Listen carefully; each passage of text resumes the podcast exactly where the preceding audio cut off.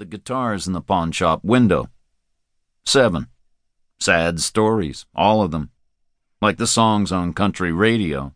Dreams unfulfilled. Lower down in the window were glass shelves loaded with smaller stuff. All kinds of jewelry, including rings, including class rings. All kinds of high schools. Except one of them wasn't. One of them was West Point 2005. It was a handsome ring. It was a conventional shape and a conventional style, with intricate gold filigree and a black stone, maybe semi precious, maybe glass, surrounded by an oval hoop that had West Point around the top and 2005 around the bottom. Old style letters. A classic approach.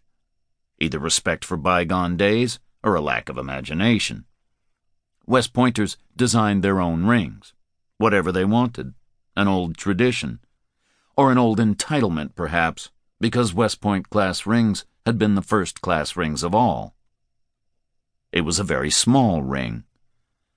Reacher wouldn't have gotten it on any of his fingers, not even his left hand pinky, not even past the nail, certainly not past the first knuckle. It was tiny. It was a woman's ring, possibly a replica for a girlfriend or a fiance. That happened like a tribute or a souvenir. But possibly not. Reacher opened the pawn shop door. He stepped inside. A guy at the register looked up.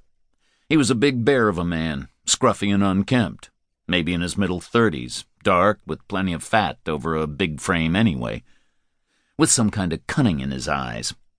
Certainly enough to perfect his response to his sudden six-five, two-fifty visitor driven purely by instinct.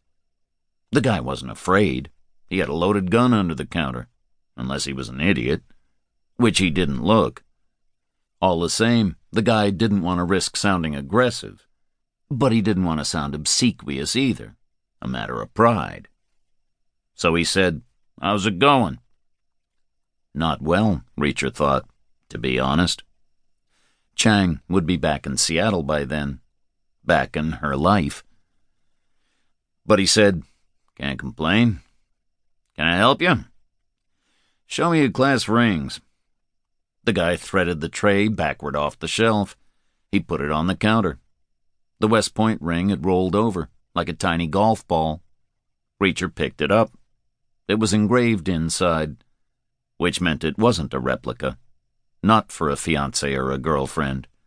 Replicas were never engraved. An old tradition. No one knew why. Not a tribute, not a souvenir. It was the real deal. A cadet's own ring, earned over four hard years, worn with pride. Obviously. If you weren't proud of the place, you didn't buy a ring. It wasn't compulsory. The engraving said SRS 2005. The bus blew its horn three times. It was ready to go, but it was a passenger short. Reacher put the ring down and said, Thank you, and walked out of the store. He hustled back past the restroom block and leaned in the door of the bus and said to the driver, I'm staying here. No refunds. Not looking for one. You got a bag in the hold? No bag. Have a nice day. The guy pulled a lever and the door sucked shut in Reacher's face. The engine roared and the bus moved off without him. He turned away from the diesel smoke and walked back towards the pawn shop. Chapter 2 The guy in the pawn shop was a little disgruntled to have to get the ring tray out again so soon after he had put it away, but he did, and he placed it in the same spot on the counter. The West Point ring had rolled over again. Reacher picked it up. He said, Do you remember the woman who pawned this? How would I? the guy said. I got a million things in here. You got records? You a cop? No, Reacher said. Everything in here is legal. I don't care. All I want is the name of the woman who brought you this ring. Why? We went to the same school. Where is that? Upstate? East of here, Reacher said. You can't be a classmate. Not from 2005, no offense. None taken. I was from an earlier generation. But the place doesn't change.